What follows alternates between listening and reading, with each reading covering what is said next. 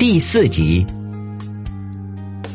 张岳松生平上集。作为琼州地区唯一的探花郎，张岳松在海南可谓几乎是无人不知、无人不晓。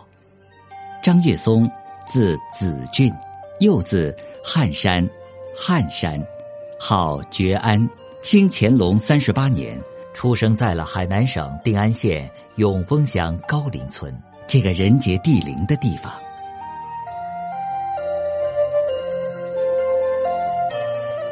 张岳松自幼聪明好学，七岁就能认字自己看书了，平常更不贪玩最喜欢的就是读书，甚至与其他儿童牧牛、钓鱼、游戏时，也常常带着书本。一有空闲时间，就阅览书籍。在张岳松十岁那年，尚年幼的他，就背着沉重的书箱，到琼山县拜著名大儒蔡南昭先生为师。虽然是学生中最幼者，功课却是最为优异的那一个。蔡先生常夸奖他，总觉得岳松跟平常孩童不同，日后必成大器。就在蔡先生的培养和教导下，张岳松的学识逐渐累积。十二岁到县城应童子试，但由于他的父亲认为他年纪太小，应认真读书，而不要急着应试，因此各科目尚未考完，便令其回家。没能完成第一次考试，到了十五岁再次应考县试时。张岳松越发出类拔萃，在考场上所做的文章，深为当时的杨知县所赞赏，还照岳松来面试，一连变换数个题目，都挥笔即成。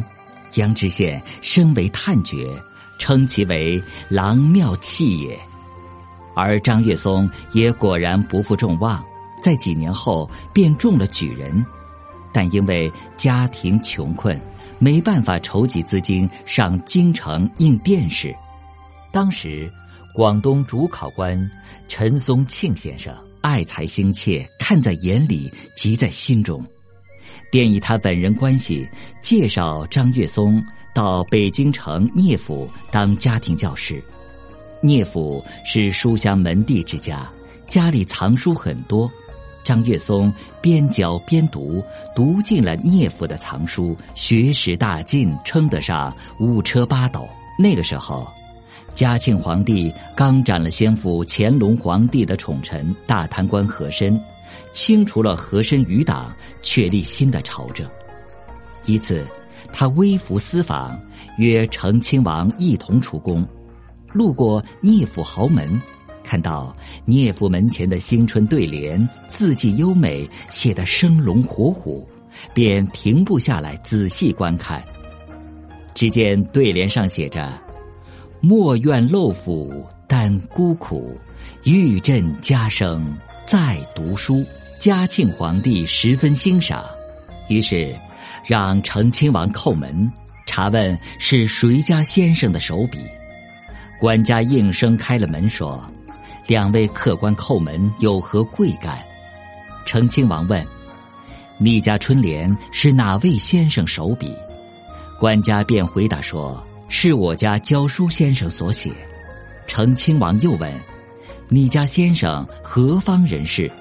管家说：“是琼州举子张岳松。这位先生要参加朝廷大考，时间未到，我家老爷便请他当家庭教师。”成亲王说：“我们路过此地，看见书联秀丽，随便问问。”直到离开聂府，嘉庆皇帝还对张岳松的对联赞不绝口，认为他一定能蟾宫折桂。在不久后的殿试里，张岳松果然高中，夺得一甲第三名进士，成为海南在科举时代唯一的探花。高中探花后，张岳松担任了翰林院编修，后来又任文营馆纂修，因过于刚正不阿，在编纂明鉴时所写之话不符合朝廷意旨，被革职南归广州。可被革职离开繁华京城，回到故乡的他，并未气馁，而是选择将学识传播出去，激励有学之士。受两广总督阮元邀请，张岳松在越秀书院讲学。后又在琼台书院、燕峰书院和肇庆的端溪书院，为莘莘学子答疑解惑、教书育人。张岳松在学术研究上刻苦认真，没有门户之见。诸子百家中，不管哪一流派的宰籍，都十分精通；而立身行事，则尊荣宋代儒学，尤其敬佩程朱理学。曾说过。后世学者钻研考据，需分析透彻，又不可流于表面。如果只是一味高谈阔论，则容易变得肤浅。只有潜心学习，才能发扬儒家思想。而最重要的，还是淳朴善良的心性。从这段史载中，完全可见张岳松学术研究上的认真严谨的精神。